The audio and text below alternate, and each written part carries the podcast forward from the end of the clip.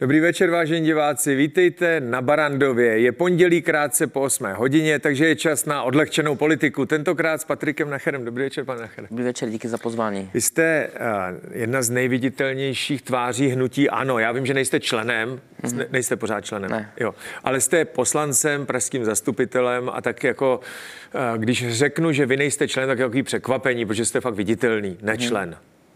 To, to, to, kdy budete člen? Já tak téhle otázky jsem se bál. Eh, nevím, já si to potřebuji nějak jakoby v so- sobě srovnat. Určitě to není o o tom, že bych eh, se bál té značky, protože ta značka je stejně se mnou spojená. Ty lidi mě poznávají na ulici. Eh, Často mi říkají, eh, co mě přivedlo do politiky zrovna jakoby za, za, za hnutí no. ano a tak. Ale je to spíš o nějakým vnitřním jakoby rozpoložení, jestli to členství je fakt jako tak důležitý, jestli to, že jsem byl před 20 lety členem Takhle. řadovým ODS a Unie svobody, jestli mi to někdo bude pak tady předhazovat a já místo, abych tady řešil ty obsahové věci, jak budu řešit furt nějaký Ne, členství, takhle, jo? takže ne, jasně. to se tak ve mně to, to, bije. to, jako. to, je vaše, to je celkem pochopitelná odpověď. Já, já nám dám takovou poznámku, jo. Když budete žít léta letoucí se ženou v jedné domácnosti a máte s ní děti a společný majetek a domácnost, tak můžete jí říkat, že manželství není důležitý, ale ona si bude myslet něco jiného, bych řekl, jo. Jako, že je to jenom papír a podobně. Uh, myslím si, že podobně to bude vysvětlovat Andrej Babišovi, jo, že to není důležitý, že důležitý je ten obsah, on podle mě bude chtít ten papír, ale to je jenom Jo. můj, můj názor, jo. Ještě, ještě, že tohle to na mě zatím nikdo nepoužil, protože to nevím na první dobrou, jak bych reagoval, jo? ale Dobře, a máte už spacák? jako na vozíčka na sněmovnu. Přesně to jsem nemám, ptal, no. nemám, mám v kufru eh, náhradní košily, to jako jo, ale já ještě mám dneska večer pingpongový zápas. Ehm, to bude v době, kdy, kdy se to bude vysílat a já si pak jako rozhodnu, jaké ještě vybavení si jako dám do, do kufru, co tam všechno přidám. Já doufám, že na tohle to nedojde, že vládní koalice bude mít rozum eh, a bude se snažit s náma nějakým způsobem domluvit, protože ty naše, eh, naše jako argumenty jsou jasné. Hmm. Oni podle nás porušují ústavu tím, že, tím, že tu valorizaci dávají nouze. přes tu legislativní nouzi. Eh, Tam jsou jasné parametry, jasné podmínky, kde je možné vyhlásit stav legislativní nouze a to opravdu jako vyplácení důchodu fakt jako není ani smykem. A tak jde o to, jestli oni nás budou chtít unavit a řeknou, jedeme přes noc, a nebo se s nima budeme moc nějak jako ro- rozumět domluvit i s ohledem na to, že třeba opravdu ústavní činitelé, eh, eh, pardon, ústavní právníci říkají, že eh, že to skutečně na hraně No, no, tak- ústavnosti a i prezident budoucí jako říkal, že s tím má trochu problém, tak jako já je- Jedna věc je jako formální, podle mého soudu, tady vám dávám jako zapravdu. Já samozřejmě nejsem ústavní právník a ne, nejsem absolvent debat ve volebním výboru nebo, nebo v organizačním výboru parlamentu, ale uh, říci, že hrozí hospodářská škoda, což je teda formální důvod pro vyhlášení legislativní nouze a tou hospodářskou škodou má, má být teda vy- vyplácení důchodu. To se mi zdá jako neobratné, jo, to, to, to jako Ještě na ze první... zákona. No, A ještě vlastně ze zákona. to, on je už jako zákon, zákon to nařizuje a říkat, že hrozí hospodářská škoda, když to nařizuje zákon, to je, to je jako na první dobrou mi to přijde, že ta případná ústavní stížnost z tohoto důvodu má naději na úspěch, ale já samozřejmě ne, nevím, jak budou rozhodovat ústavní soudci, ale takhle důležitou věc, takhle jako zbastlit s prominutím se mi nezdá úplně jako šikovný. To je jako kritika té vládní koalice. Na druhou stranu, ty úspory ve státním rozpočtu nějaký jako být Hmm. musí. Jo? Nemůžeme se spokojit s nějakými kosmetickými úpravami v řádu stovek milionů korun nebo jednotek milia, mi- milionů korun. Eh, Nebo jed- jednotek miliard korun. Tohle je zhruba 20 miliard, který upřímně řečeno eh, v tom rozpočtu opravdu chybí. Jo? To, to, to takhle je. Jenom platí ten princip, že když se má šetřit na obraně, tak eh, činitel obrany říkají, ne, ne, ne, to nejde, protože obrana je teď důležitá, protože tady máme nebezpečí Ruska. Když se má šetřit na vnitru, tak v žádném případě policistů je pořád ještě málo. Když se má šetřit na školství, nejde to, učitelé máme rádi. A takhle můžeme jít rezort po rezortu a úplně stejně je to s tím ministerstvem práce a sociální věcí. No. No dokonce já vám řeknu jako aktuální věc. Já jsem dneska točil ten svůj dvojí metr, ten svůj pořad, tak mám na YouTube kanále.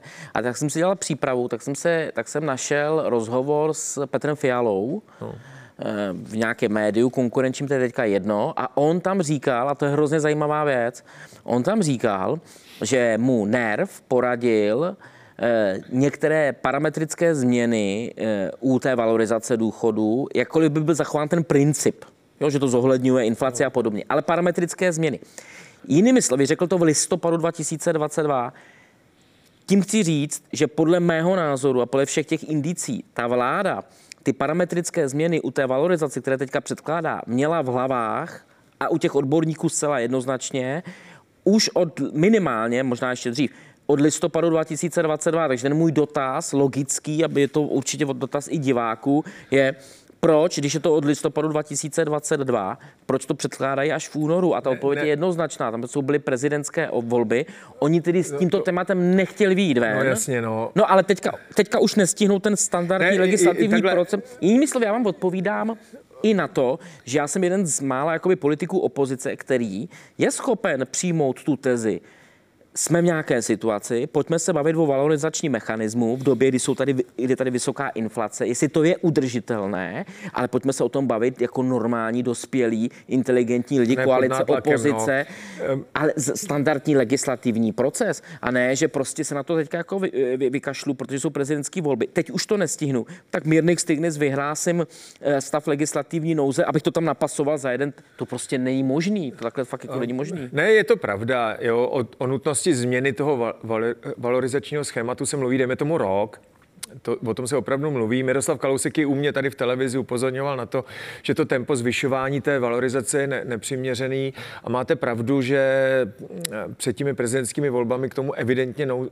jako vůle nebyla a teď jako je nutné to stihnout do 21. března za cenu té legislativní nouze. Na mě to spíš působí dojmem, že se to jako ne, nezvládne. Jo? No, že, že vy asi budete obstruovat tak dlouho, dokavať se ten termín nestihne, anebo nakonec to vládní koalice vzdá ten návrh právě právě s ohledem na to, že bude tušit, že by to skončilo blbě. Ne? Řeknu to ještě takhle.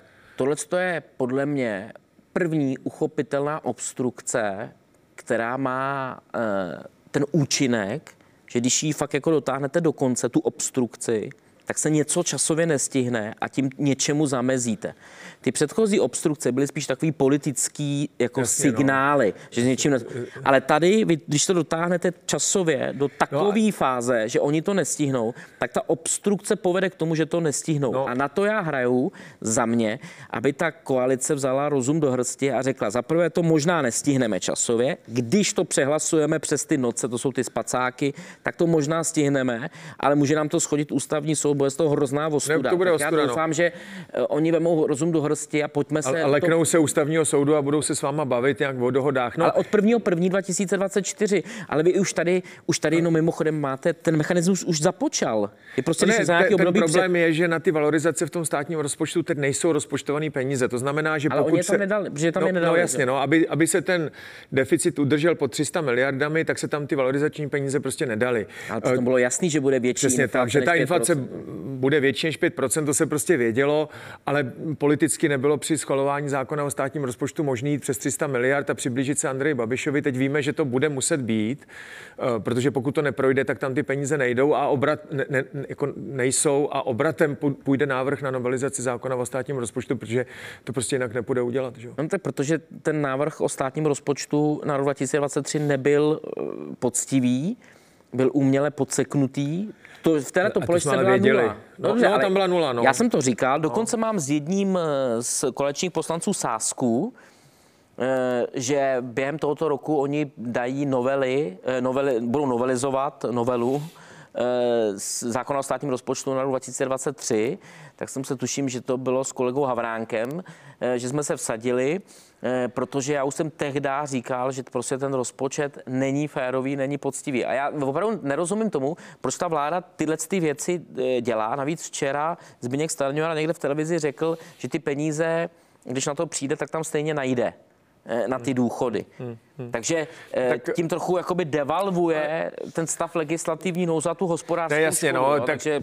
jako bylo to uděláno opravdu nešikovně, ale ta materie, to znamená to, to jádro věci jsou úspory ve státním rozpočtu. Ale Tady pravděpodobně se to nezvládne, ten zákon o státním rozpočtu se bude muset bohužel navýšit o, o, tu, o tu valorizační částku, protože tam je prostě nula.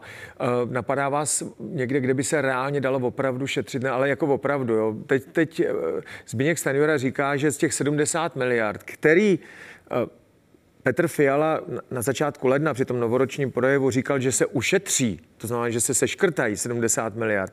Tak teď říká, že z valné většiny se seškrtají a z, a z části eh, se najdou dodateční příjmy, což už znamená, že jako nevědí, kde škrtnout 70 miliard. Upřímně řečeno, my potřebujeme ale škrtnout daleko víc. Jo. Tak, jo, když teď nedokážeme škrtnout 70, tak... Tak určitě to na provozu státu počet eh, zaměstnanců ve veřejné sféře, ve státní sféře. Mimochodem, to je to, co slibovala tato vláda, že bude škrtat a počet těch zaměstnanců stále roste. Eh, my se musíme podívat na počet lidí, kteří jsou placení z peněz daňových poplatníků, na počet těch daňových poplatníků. A tam v tom poměru to nevychází dobře. To znamená, teda kritizoval sebe kriticky, i když jsem byl koaliční poslanec. Pak je to třeba za mě úplně nesmyslné, zrušení, a tam se v tom neschodneme, zrušení EET, eh, kde se při, přišlo o 10 o 12 miliard. Už dneska já znám celou řadu restaurací, kde dávají přednost hotovosti a už jedou na ten starý jakoby systém. Eh, pak jsou to jakoby nové daně, ale ne, že to zvyšují těm lidem, kteří tady bydlí, platí daně, ale třeba digitální daň, aby prostě ty giganti zdaňovali ten výkon na to se tady. tak jako zapomnělo, to se říkalo, že se musí sladit s tou evropskou legislativou a tak, a tak se na to trochu jako zapomnělo. No. Tak, a to máte další miliardy, do toho se podívat fakt jako přísným okem na to, jestli u nás nedochází k nějakým daňovým optimalizacím u firem, Eh, které mají matky v zahraničí, eh, ne, ne, a teď nemyslím odliv no, dividend, ale myslím, já tomu říkám nákup vnitřních služeb, že to koupím od té matky draze a tím vlastně si snížím Eh, snížím tu základnu, z které se platí daň. To jsou všechno věci, které jsou nepříjemné, ale které je potřeba jakoby otevřít. Ne hned zvyšovat daň eh, pro fyzické osoby nebo právnický, zvyšovat tu dolní sazbu DPH, eh, začít tady Dobře, no. s tím, že Dobře. naruším to, že zruším stavební spoření, jo, takový ty, ty základy. Ne, tak to stavební spoření samozřejmě, já myslím, že to jsou 4 miliardy, nejsem si úplně jistý. Ale v je takovým to, časovým tom, že by ty 4 miliardy už, jestli no, ale je to takový upřímně let. řečeno jako ne, úplně nesmyslný produkt, který se tady jako zvykovým právem jako udržuje při životě, myslím, že už snad 30 let, ale upřímně řečeno. 30 let, letos to je 30 let, ale tam jde o to... To jako k ničemu, to zase si upřímně eh, myslím, že tohle to zrušit, tu podporu toho stavebního spoření, že by nebylo to na nic proti ničemu. No, Stejně za ty částky cílový nic jako nepostavíte, že jo, to je jenom takový... To se posunulo, no ano, ale já jsem Zbyňka Staňoru osobně vyzval k tomu, protože si troufám říct, že jsem v tomhle jsem trochu jako odborník nebo znalec, těmi, těmito produkty se zabývám fakt jako 20 let tím stavebním spořením. Já jsem řekl, pojďme udělat kulatý stůl, pojďme se bavit o tom. Například si dovedu představit změnit parametry velmi výrazně, hmm. že se třeba to použije, že ta třeba ta, ten příspěvek státu bude vyšší, ale použije se jenom pro ty, co to fakt použijou na tu rekonstrukci, výstavbu a podobně, že to nebude druh spoření. A pak si to vyberu a, a pojedu na dovolenou, nebo to budu mít jako fakt jako jiný druh spořícího účtu ty, nebo že zvýhodním ty, co spoří do 35 let, nějak, jo. Jasně. Ale pojďme a, se parametricky dobře. bavit, ale to je fakt problém. Máte k tomu, této vidíte tam vůli, jako na téhle pracovní úrovni, jo? protože ona není geniální myšlenka. Oni... Neexistuje geniální myšlenka, tady je 100 miliard, tak je není, vemem, no, jo. To prostě vlastně. musí být projednáno asi i s vámi, s nějakými partnery, které, které, kterých se to bude dotýkat po stovkách položek. Já nevím, pokud si šetřit na školství, tak musím jednat s dočenými univerzitami, kterých se ty škrty eh, dotknou, nebo z kraji, které zřizují eh, střední školy a tak dále a tak dále. Vidíte tam vůli tohle jako řešit, nebo, nebo to tak zůstává v pozici eh, takového verbálního musíme šetřit, ale vlastně se nám do ničeho nechce?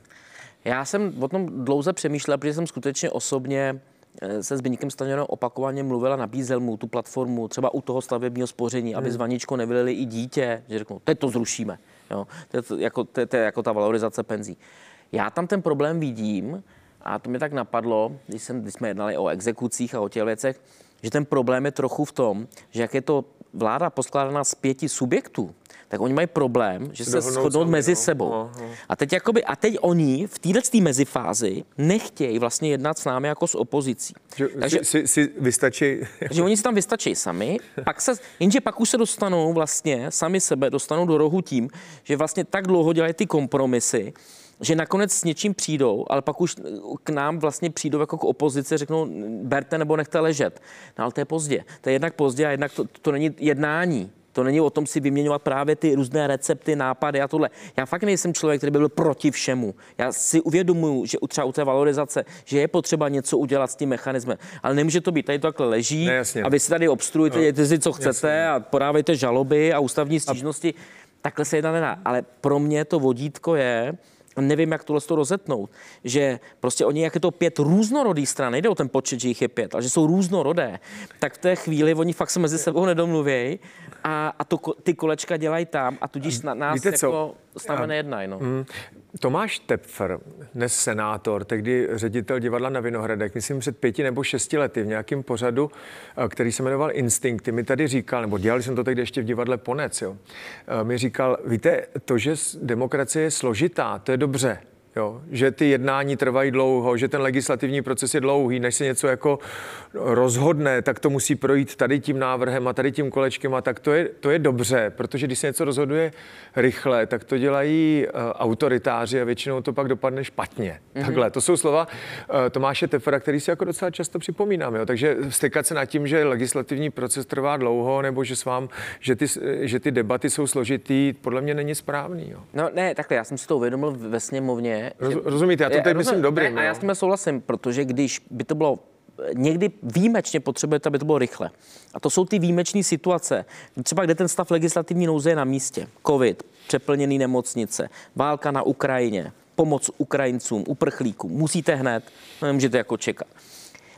Ale když jste v normální běžný, v běžném období, což je jakoby teď, z hlediska výplat důchodu, no tak tam, tam naopak, to, to, to, to, to jakoby nějaký ten pomalejší běh přesně. Za prvé vám limituje to, že tam nejsou chyby a za druhý to limituje, já tomu říkám, lidovou tvořivost poslanců. že kdyby to bylo všechno rychle, taky tak tam nahážete spoustu a případný- jako geniálních nápadů. No a taky oni případný zač- společenský tlaky, protože lidi tyhle velké změny musí nějak pochopit, pokud možno Vstřebat. akceptovat, vstřebat, no tak takhle. Nikdo není rád, že, že, že měl, přidat, měl dostat přidáno 1700 korun a dostane jenom eh, 700. To nikdo samozřejmě Mhm. není rád, ale podle mého názoru, když se to dobře vysvětlí, eh, tak většina lidí se s tím, já nevím, jestli smíří, ale pochopí to. No ne, tak přesně, kdyby, ale kdyby to byla férová, férová komunikace, jo. A tady opravdu, jako já mám fakt černý na bílým, dneska jsem si to poslechl, že skutečně Petr Fiala o tom hovořil, že má podklady od nervů už v listopadu, Oni to nechali odeznít, protože byly ty volby.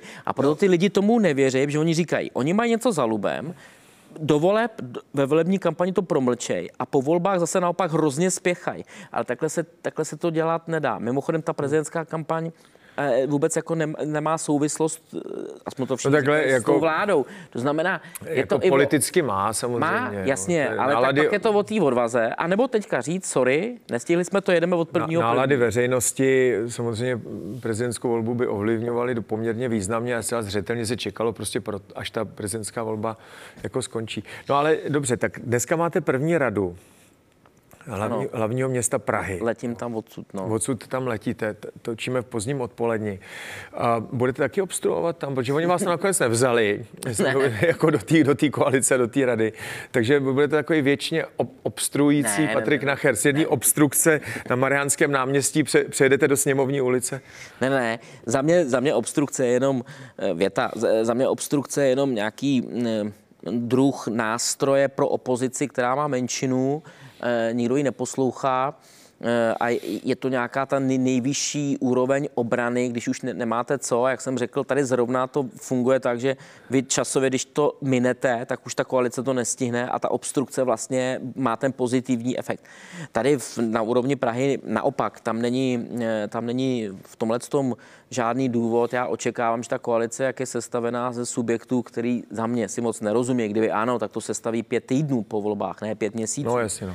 Tak co chvíli my budeme jako taková ta bohatá, chtěná eh, nevěsta, která teďka sedí v rohu eh, a eh, co chvíli bude No. buď silní piráti nebo silný spolu po nás něco jakoby chtít. Je- Takže já tam očekávám spolupráci a doufám komunikaci s největším jako, opozičním klubem. Jako ve prospěch hlavního města. Ve prospěch hlavního města. Občanů a tak to, to jsou takové fráze, který no to většinou, říkají, já to... Ne, ne, to říkají všichni, že budeme pracovat ve prospěch občanů a prosazovat svůj program a tak, akorát se vždycky snažím dopátrat, v čem to pak jako je, ten vztah mezi opozice, na čem se domluvili opozice s koalicí ve prospěch občanů. Většinou se toho moc jako nedopátrá. Mám tady jeden dotaz. Jo. Hanna Kordová Marvanová, to jsem moc jako nepochopil, tuhle tu akci.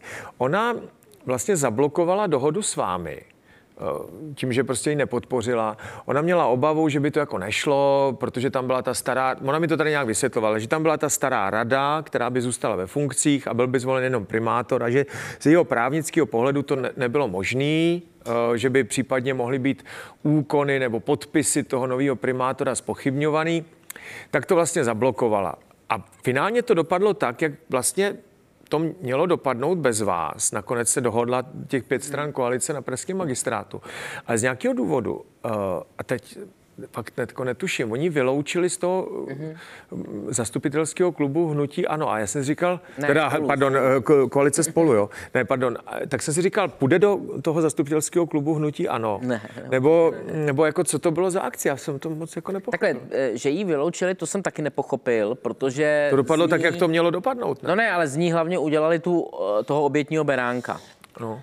A tu svatou Hanu kterou ona vždycky jako by chtěla no. být. Jo. To si myslím, že byla jako politická chyba ze strany spolu. Jak kdyby se to stalo u nás, tak bych takového člověka nevylučoval, eh, protože bych naopak nasvítil, že on eh, prostě není týmový hráč. Tam pokud jde o tu situaci, tak pro mě to, jak jsem tady řekl, mám pocit, že už jsem vám říkal, pro mě je to hluboký lidský zklamání, protože já jsem osobně s Hanou eh, Kordovou no, Marvanovou mi říkal, mluvil. Že, že ona to odsouhlasila. Odsouhlasila, pak se ho rozmyslela. Pro já jsem to... se jí na to ptal, ona mi říkala, že to jako dostala právní stanovisko od někať, myslím, jestli z ministerstva vnitra, který to spochybnil. No, právě, že ne. Právě. Nebo, nebo od někud, no. Eh, bo od doktora Havla, šéfa legislativního odboru, že to je v pořádku, od ministerstva vnitra, že to je v pořádku. Ona na kamery ještě ráno říkala, že to je v pořádku. No a pak prý dostala nějaký vyjádření, který... Jako Nedostala vůbec nic, jenom prostě eh, ráno tam přišla jako hrdinka, která jakoby zabránila v úvozovkách opoziční smlouvy, která neexistuje, s tím, že se bude volit jenom docent, svoboda. No. A najednou v průběhu dne, jak se vyfotila, nechala vyfotit úplně nesmyslně a nešikovně s doktorkou Kleslovou, tak najednou by se z hrdinky stala jakoby spolupachatelka a, a, a to, to, to, byl, to byl ten podnět změny. Tam žádný jo, právní jo, jo. stanovisko Ale, nebylo. A teď, a teď máte pocit, takže k vám nepůjde, chápu, bude teda volně loženou mm-hmm. uh, zastupitelkou, stejně jako je volně ložený teď poslanec Vondrák, jestli jsem ano. dobře pochopil, protože ten vystoupil teda z, z toho poslaneckého klubu hnutí, ano, ne na tom magistrátu, ale, ale v parlamentu a mm-hmm. zůstal tam teda tak jako volně uh, ložený, nebudete chtít posílit svůj klub. Já nevím, tak možná by se vám to podařilo jako hlásek po hlásku jako poskládat. Jako s tou Hanou? No. Ne, já si myslím, že ne, že pro mě, pro mě ona je Eh, já se omlouvám, jako a známý 25 let nedůvěryhodný, nevěrohodný partner, který prostě myslí v tomhle sobecky jenom na sebe. Mě to štve dvojnásob, protože ona vlastně si bere do pusy hnutí ano, ale to hnutí ano jí celou dobu nevadilo. Ona si k nám chodila pro hlasy jako pro opozici, když jí tam Piráti a Praha sobě jí dusili v radě. Dusili. Jo. Družstevní bydlení, Muzeum paměti 20. století. Tak díky podpoře naší a ODS ona to nepředkládala jako tisk rady. Pozor, jako tisk Hany Marvanový to předkládala. A díky naší podpoře z opozice eh, měla většinu s jejím klubem a díky tomu, a tam jí ty hlasy ano nevadily. A najednou Jasně, to, to no, samý podpora se nemáte rádi. Vol. Helejte, a ten no ne, pan tak... Vondrák, to mě zajímalo. Ono po té prohrané prezidentské volbě byli všichni jako komentátoři, nebo takový ty protibabišovští komentátoři, což je většina, jo. Přesvědčení o tom, že to bude jako signál k tomu, že v tom uh, hnutí ano se, se bude jako vytvářet nějaká frakce, jako protibabišovská frakce, která ještě nebude úplně jako odtržená od Andreje Babiše, ale už bude taková relativně autonomní a že to má být předpolí k tomu, že, že z ODS zejména se najde nějaká společná cesta, když prostě šéfové Babiš versus Fiala si nemůžou prostě přijít, přijít na jméno. No, by, chytří komentátoři taky říkali, že se to bude konstituovat okolo hejtmana Vondráka, což se teda evidentně konstituovat nebude, protože on z té strany vystoupil. Tak bude se něco konstituovat? Máte tam takovýhle nějaký signály? Já jsem k tomu totiž byl docela skeptický, protože Andrej Babiš a tu sílu jeho osobnosti trochu znám, jo a tu vůli, jak on tomu říká, že je urputné hovado, jo? Mm. Že, že, že prostě každýho chce ovládat ve smyslu, že si s ním vyjasní i ten nejmenší detail a tak dále, tak jsem k tomu byl docela skeptický. Měl jsem pravdu. No, vy jste mi připomněl situaci z předsednictva, kde jsem byl pozván jako host a tam vlastně padla ta otázka, kterou jste mi položil na začátku, jestli kdy budu členem. A já jsem řekl, že budu členem, když mi umožní vytvořit e, liberálně konzervativní pravicové křídlo. No to muselo a... Andrej Babiš úplně rozběsnit. Ne, ne, ne, a oni mi právě řekli, ať si vytvořím, co chci. jo. E, a vím, že jsem pak trval na tom, aby to bylo jako v zápise, tak jsem, tak jsem zvědav, tak tolik. Máte jako, to v, zá, zápise e, Já jsem se také nedíval na ten zápis, protože tam bylo jako, že jsem slíbil, že vstoupím do hnutí, ano, a já jsem řekl, že právě, ale za těle podmínek, abych tam zachoval tuhle tu jakoby v vozovkách autonomii a tenhle ten svůj pohled na, na svět, na politiku politiku, že se nebudu posouvat do středu, doleva a tak dále. Ale přitom můžu se zabývat těmi tématy, které jsou, řekněme, sociálními, exekuce, insolvence a podobně. No, takže vidíte, tak já tu možnost mám. Uvidíme, jestli v zápise, jestli tam najdu, eh, abych založil to pravicové Já bych křídlo. to ale nepřeháněl, eh, jo. Já bych to, eh, možná nějaký křídlo, jo, ale jenom taký křídílko, abyste toho... Tak vzhledem ke své velikosti bych to, by to bylo jako Takhle jsem to nemyslel. Já jsem ale... myslel, že když to bude moc silný, tak Andrej Babiš to křídílko... Je takhle. Uh, ne, jako... tak já v tomhle to musím třeba říct i v těch svých tématech ochrany spotřebitele, hromadné žaloby, exekuce, insolvence, mám fakt jako volný pole působnosti a, a ten klub jako a Andrej Babiš mi v tomhle dává důvěru. Hmm. A, no, ale pokud jde o tohle, tam prostě Ivo Vondrák za mě eh, se jako nezachoval eh, týmově a loajálně. On něco jiného je někomu poklonkovat a něco jiného je nějaká lojalita vůči týmu. Já, když se mi něco nelíbí, tak to řeknu na předsednictvu klubu nebo na klubu, nebo na to upozorním dopředu, že třeba budu hlasovat jinak, nebo že mám trochu jiný názor. A v té chvíli nepřekvapuju, ale není možné se promlčet tím klubem, no. že na tom klubu on moc jako nevystupoval a pak udělá rozhovor, kde řekne vlastně, úplně něco jako hmm. driáčického proti. Jo? No, on, on říkal, tom... že jste ho tam nějak týrali a že se tam ne. cítil jako vězeň, nebo něco, něco v tom smyslu, že buď jste jako, jako patolízal, anebo nepřítel, nic mezi tím prej není. Tak ale... to by znamenalo, že on díky tomu, kolik má funkcie, byl patolízal? No, takhle to na mě působilo, se přiznám, že se jako přiznal, že jediný, co chtěl. A teď při vší úctě, vy víte, že nejsem jako nějaký zvláštní příznivec Andreje Babiše, ale od, od Ivo Vondráka mi to teda nepřišlo úplně autentický, protože těch funkcí, který nazbíral, mm.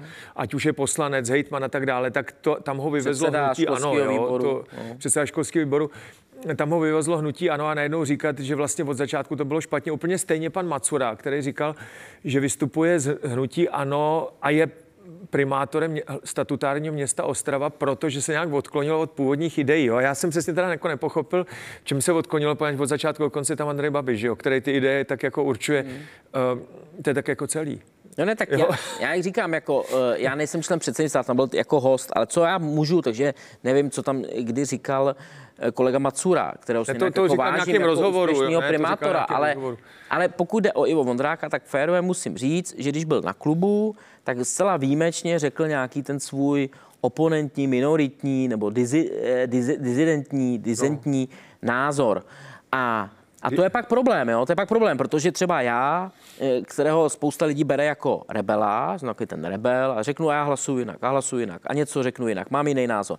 Tak tím, že to řeknete dopředu, tak i tím to, tomu subjektu, to přece není, jako, já, já jsem typický příklad, že v tomhle tom ta demokracie vevnitř funguje, že v té chvíli, samozřejmě, že pak ten subjekt ovlivní, že když máte možnost třeba někoho poslat, já nevím, do nedělní partie, nebo, a to téma by bylo to, kde já mám ten dizidentní názor, tak tam pošlou někoho, kdo má ten mainstreamový v tom klubu. A já to respektuju, proto to říkám dopředu. A přece nepůjdu do televize hájit minoritní názor, když vím, že tam bude to téma, jestli mi rozumíte. To znamená, a to jsem v médiích, jak jste říkal, dost často. Má, já dopředu řeknu, jaký mám na to stanovisko, nikdo mě nepřetlačí, v tomhle tom já jsem jakoby ten rebel, jo, ale zároveň potom jsem takže nej, nejsem ten, jakoby ten vlezlej, ale zároveň jsem pak v té chvíli jakoby loajální vůči tomu většinovému názoru, protože ten menšinový jsem řekl v klubu, případně se mi párkrát stalo, že jsem prosadil třeba jiný postup ve sněmovně. Třeba, že někdo řekl, pojďme obstruovat, já jsem řekl ne, nebo o, opačně, rozumíte mi? Tak jsem to prosadil. Takže někdy i ten menšinový názor můžete prosadit, ale když tam sedíte, mlčíte, koukáte, a pak řeknete pak nic, nic, nic, a pak dáte rozhovor, kde řeknete pravý opak, chápu. tak to je pak těžký. Uh za mě. Chápu. Chápu. No, uh, poslední téma, jo, velký politický téma. Oni televizní debaty o politice jako nemůžou být úplně jako hluboký, jo, o parametrech nějakého tunelu, který se bude stavět, jestli uh, bude stát tolik nebo uh, tolik, protože to ty lidi pak nebaví, jo. Ale teď si myslím, že můžeme relativně dobře klouzat po povrchu, protože ty témata jsou takovýhle, jak říkáme. Úspory ve státním rozpočtu, sestavování rady hlavního města. A to třetí téma, který jsem si vybral, je očekávání od nového prezidenta. Je to za pár dnů de facto, zhruba za týden, nebo prostě 9. března bude inaugurace nového prezidenta. Ale to, co se vedlo ve volební kampani, to se jako vedlo, to prostě tak bývá. Ono je otázka, co se z toho potom zrealizuje, jak to ve finále bude. Petr Pavel nějak teď vystupoval zahraniční politice, posílal takový ty signály, že se bude jako znám, známý signály, posílal signály vládě, vám jako poslanci. Přece jenom vy jste z mýho pohledu nej, nejvyšší ústavní činitelé poslanci. Jo? Jste prostě poslanci zvolení lidem, odpovídáte se akorát lidem, stejně jako Petr Pavel se odpovídá lidem. Takže když vám někdo vysílá signály, tak můžete být sebevědomí. Jo? Protože kdokoliv vám vysílá signály, kromě voličů, vám může být úplně jedno. Tak. Mm. Vaše očekávání jako poslance, ne názor politika jo, Patrika Nachera, a, jako no, poslance. Ehm, tak zaprvé já tu volební kampaň, kterou, která se vede, a zvlášť, když je osobní, Jo, protože to, byla, to bylo o sobě, to nebylo o volbě strany. Byl Pavel ale, versus, tak, versus Babiš. No. Tak já to dělím dvěma, třema, prostě, takže to, co se říkalo v té kampani, já teďka neberu jako bernou minci a mám to padni, komu padni, to znamená i ve vztahu k Petrovi Pavlovi. Já určitě nebudu ten, který by někde protestoval nebo se nezúčastnil na protest inaugurace, prostě respektuju výsledky voleb, eh, můžu si o tom myslet cokoliv, ale prostě to respektuju. A já jsem hned na začátku právě chtěl vyzkoušet ta, ta očekávání, takže jsem mm, eh, budoucímu prezidentovi Petrovi Pavlovi napsal dopis, jako poslanec, to se ptal jako poslanec, no. jako zákonodárce, že on přece říkal, že bude komunikovat s tou opozicí. Tak jsem napsal, Vidíte, to jsem byl jako rebel, protože jsem za to dostal vynadáno od Aleny Schillerový a oprávněně, protože jsem mi to neřekl. Jo, to já se jako to, a vidíte, napsal jsem dopis jako za sebe, že by se s ním rád potkal na téma, které se nedá dělit, jestli je to volič Petra Pavla nebo Andreje Babiša, to je ochrana spotřebitele a ty hromadné žaloby, které vláda neustále brzdí a nedává do sněmovny. Byť se musí naplnit evropská směrnice. Je tam k tomu nějaký termín a tak dále. Takže jsem čekal, no po 14-15 dnech se to nějak dozvěděli novináři, tak se na to zeptali a teprve poté mi přišel od nějakého jeho tajemníka e-mail, že ten dopis ode mě, který jsem poslal elektronicky i, i doporučeně, že teda přišel, a že až na to přijde řada nějak, tak že se mi jako ozvou. Tak až teprve poté. A ozvali se? No zatím ne, zatím ne, ale i těch první, ta první reakce, nevím, jak, jestli by se ozvali aspoň to, že potvrdili, že přišel ten dopis, tak trvala 16 dní. Nevím, jestli by se ozvali, kdyby je nekonfrontoval s tím novinář. ten novinář. No, no dobrý, to mi Okamura mi taky říkal, že nějak se ptal nebo posílal dopis nebo prostě chtěl, chce se setkat s novým prezidentem, taky prý zatím úspěšný nebyl.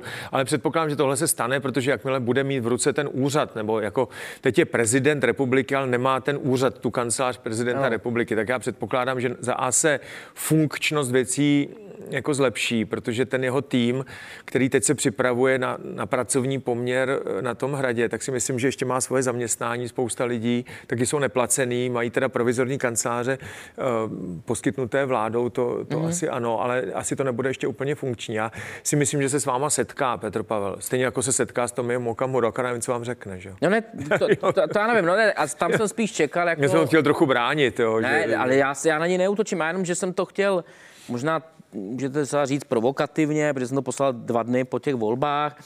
Já jsem takový v tomhle tom, jako, že mě to napadne, tak to udělám bez sladu a skladu.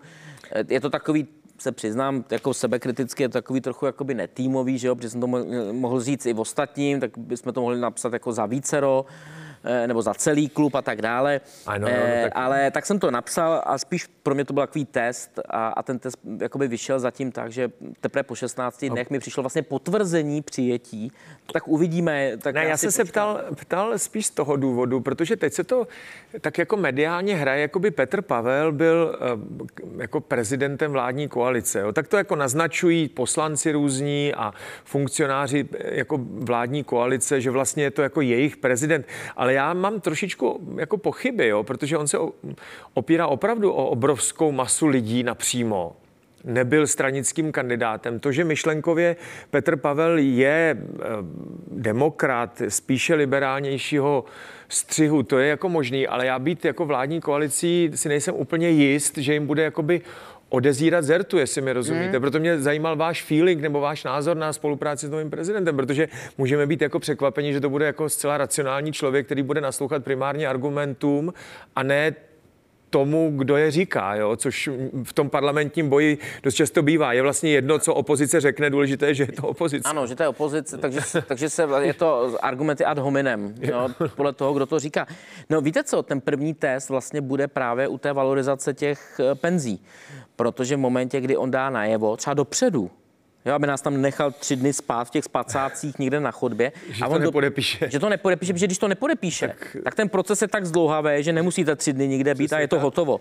Má, když on řekne, mám právníky, kteří říkají, tohle to je fakt jako na hraně, jako neblbněte, nepodepíšu to, no tak tím je vymalováno, my tam nemusíme tam spát, tři dny. Protože se to nestihne. No. Že se to nestihne tutově v té chvíli. Protože ta vratka, to, tak tady se to možná třeba ukáže, že v té chvíli, jak vy říkáte, on opravdu jde po té věci, je mu úplně jedno, co je koalice, na, na mě to opozice. Tak působí, jo? To na jsem mě zvědav. to tak působí, ale samozřejmě nevidím mu do hlavy, neznáme přesně jeho uvažování a na mě to působí jako ho, hodně sympaticky teď, prezident Pavel se přiznám. Hodně sympaticky ve smyslu sebevědomí, určité nevypočitatelnosti samozřejmě, protože neznáme dopodrobna jeho, jeho politické uvažování nebo rozhodnutí, ale minimálně jako nezávislosti, tak to na mě působí. No. Vůči vládní koalici, vůči opozici opozice. Ne, tak říkám, to, tohle to by mohlo být zajímavý, protože třeba ta pěti koalice, to vlastně, to by mohl být velmi pro mě přelomový moment, takhle řeknu. Tohle jeho rozhodnutí, kdyby udělal, je přelomový moment, protože tohle je velmi citlivá věc, která kromě toho dělení koalice opozice na ty penze, hmm. je i vlastně to, že ta koalice to nedělala kvůli té jeho volbě. Hmm. Jak jsme hmm. říkali na začátku, že by to už udělali v listopadu. No. Tím by ovlivnili prezidentskou volbu. Znamená, že jeho se to dokonce může i osobně týkat, že vlastně ta koalice ho chránila před chránila, sebou samým. Chtěla mu pomoci, což vlastně nikdo nechce, protože slušný boxer taky nechce, aby mu rozhodčí pomáhal, no. že jo? To, to, to, takhle je. A mám tady, eh, vaše téma je ochrana spotřebitele mm-hmm. dlouhodobě. Jo? Teď nemám na mysli žádné legislativní opatření, mám teď na mysli spotřebitelské ceny. Máme už málo času, spotřebitelské ceny. Inflace je prostě vysoká, víme, že proti inflaci má bojovat vláda, tím, že se ty státní finance nějak budou blížit nule, to znamená pokud možno aspoň trošku vyrovnanému rozpočtu, aby se nepůjčovalo moc peněz. Má proti tomu bojovat samozřejmě centrální banka úrokovými sazbami, devizovými inter, intervencemi a tak dále, zejména těmi úrokovými sazbami. A pak máme inflaci dovezenou, uh, upřímně to je ta třetí největší věc a ekonomové by tady debatovali o tom, že těch vlivů je více, ale uh, já se chci bavit o ty České národní banky. bance. Minulý týden proběhla zpráva, že guvernér Aleš Michl nemá bezpečnostní prověrku na stupeň přísně tajné. Já přesně nevím, jaký dokumenty nebo informace jsou v České národní bance, ale předpokládám, že asi jsou to dokumenty, protože Česká národní banka eh, má naprosto zásadní vliv na hospodářskou politiku země, tak bych předpokládal, že takový dokumentů v režimu přísně tajný tam bude dost. On ji nemá, tu prověrku. A z mého pohledu ho to jako opravdu diskvalifikuje. Jestli to nebude dáno příštích, dejme tomu, měsících, protože už devět měsíců na ní čeká. Jestli to nedostane v dalších třech, čtyřech měsících, tak si myslím, že by měl být odvolaný. Jo. Tak já zatím čekám na to, jestli ji dostane nebo ne, protože zatím to v nějakém běhu. Jo, tak jo, jo, jo, a otázka je, jaké jsou ty důvody, proč se to takhle natahuje. Já nejsem expert na tyhle ale... věci, ale prý to trvá tři, čtyři měsíce, pět a tady už to trvá devět a vypadá to, že to... No přísně tajné, to vím, tak trvá minimálně šest měsíců. To no. si myslím, že to třeba nevím, je, možná... je, je, tajné, jo, ale přísně tajné, že trvá déle. Já nevím, jaké jsou tam ty důvody, co, co je v pozadí. Samozřejmě v momentě, kdy, kdy ten úřad e, mu tu prověrku nevydá, no, tak je na místě se ptát, co to, co to má konkrétně jaký to má jakoby vyústění pro ten chod toho úřadu. Jestli to neznemožňuje tomu guvernérovi dělat naplno, Eh, tu svoji práci a převzít tu zodpovědnost, jo? ale zatím, dokud ta prověrka běží, tak... Tak oni jsou dvě možnosti. Nevíme, ne, to je, zatím, to, to je jasný, tak nevíme, co je zatím a nemůžeme to ani vědět logicky. To ví jenom Národní bezpečnostní úřad a to, to nemáme nejmenší možnost to zjistit. Upřímně řečeno, i když nebude vydána, no tak nemáme nejmenší možnost zjistit, proč. proč. To nám musí říct ten sám dotyčný, že si myslí, že je to z takového a takového důvodu. Což se obvykle teda nestává, že? Hmm. To, to prostě takhle je. Ale na druhou stranu, tu povinnost mít tu, tu prověrku na přísně tajné, tu, tu stanovuje nějaký interní předpis České národní banky. To není v zákoně. Jo. To znamená, že logicky za to druhým krokem může být, že ta Česká národní banka, ta rada změní ten interní předpis a on ji potřeba nebude. A tak to, to, to už pak by bylo, jako by působilo hrozně nešťastně, protože ty, ta, ta pravidla jsou z nějakého důvodu a měla by jakoby právě té, o té od složitosti, jak jste říkal o tom Tepforovi, jak to řekl, jo, ty, ty jsou z nějakého důvodu a neměla by se měnit podle toho, jaké personálie, jakých personálí se v té chvíli týkají a měnit to podle toho, kde kdo je. Jo. Já jsem v tomhle tom spíše konzervativní na tyhle hmm, věci. Hmm. Z vašeho pohledu, který ministr by měl být vyměněn? Třeba z důvodu neviditelnosti, že nedělá vůbec nic. A nebo dělá, ale dělá to špatně. Tak za mě jako asi nejblíž, já mám jsou svojí materii k ministrovi průmyslu, který za mě moc nekomunikuje. Vím, že si na ně stěžují i koaliční poslanci. Nekomunikuje, dělá to pozdě. Já vím, že teďka se občas chlubí, eh, že se mu podařilo něco dojednat, nebo že nemáme ani jedno procento plynu z Ruska. A když se pak zeptáte odborníků, jak to je, ono to je trochu složitější, vy to z těch trubek jako nepoznáte, protože vám to tady teče proudí teda respektive jako z Německa. Vy, vy, vy v zásadě nejste schopni jakoby rozpoznat, odkud to je, jak to je. Eh, dneska už se to vlastně kupuje, přijde mi to úplně absurdní, přes celý svět, různý ty eh, ty, ty skapalnělý plyn a podobně, takže to jde Rusko, Čína, Čína, Amerika. A ta, a ta trubka, ta Nord Stream a... už je opravená? Není, ne? Není, no to já... No tak to tam nemůže proudit, jo? Ale proudí to tam, proudí to jako tam... plynovodem, no. No ta, ta jednička. Jo. No, ta, ta, na, ta dvojka se přerušila, ale jasně, ale už předtím, jo, to, to, by, to by znamenalo, že by ta nula byla při tom poškození. No. Evidentně nebyla, ta, ta, ta údajně nastala až teď ale to, ale to, to potrubí je poškozeno, já nevím, nějakou dobu. Jo. Takže... Ne, ne, já jsem právě nevěděl, jo. když jsem četl to, že nebereme vůbec žádný plyn z Ruska, tak jsme jako zkoumali, jestli teda opravdu ne, neproudí žádný plyn tím Nord Streamem, tak jsem pochopil, že nějaký proudí, ale já nejsem expert na plynárenství, jo, takže... Ne, taky ne, jenom, jenom, že když jsem se ptal odborníků, tak z těch trubek je to fakt jakoby těžko poznat to, co se třeba říkávalo, to jsou tady bojovníci proti dezinformacím, na jen to nevadí, že my jsme před pěti lety, šesti lety měli plyn z Norska, ten jsme nějak přerušili, aby jsme a no. zvyšovali no. závislost na Rusku. No ale pak, když se podíváte do detailů, tak i ten plyn z Norska byl ruský plyn. Jo, takže to prostě... Jasně. Dobře. Pane Nachere, já vám moc dneska děkuji za tu podnětnou debatu. Já děkuji za pozvání. Pěkný večer.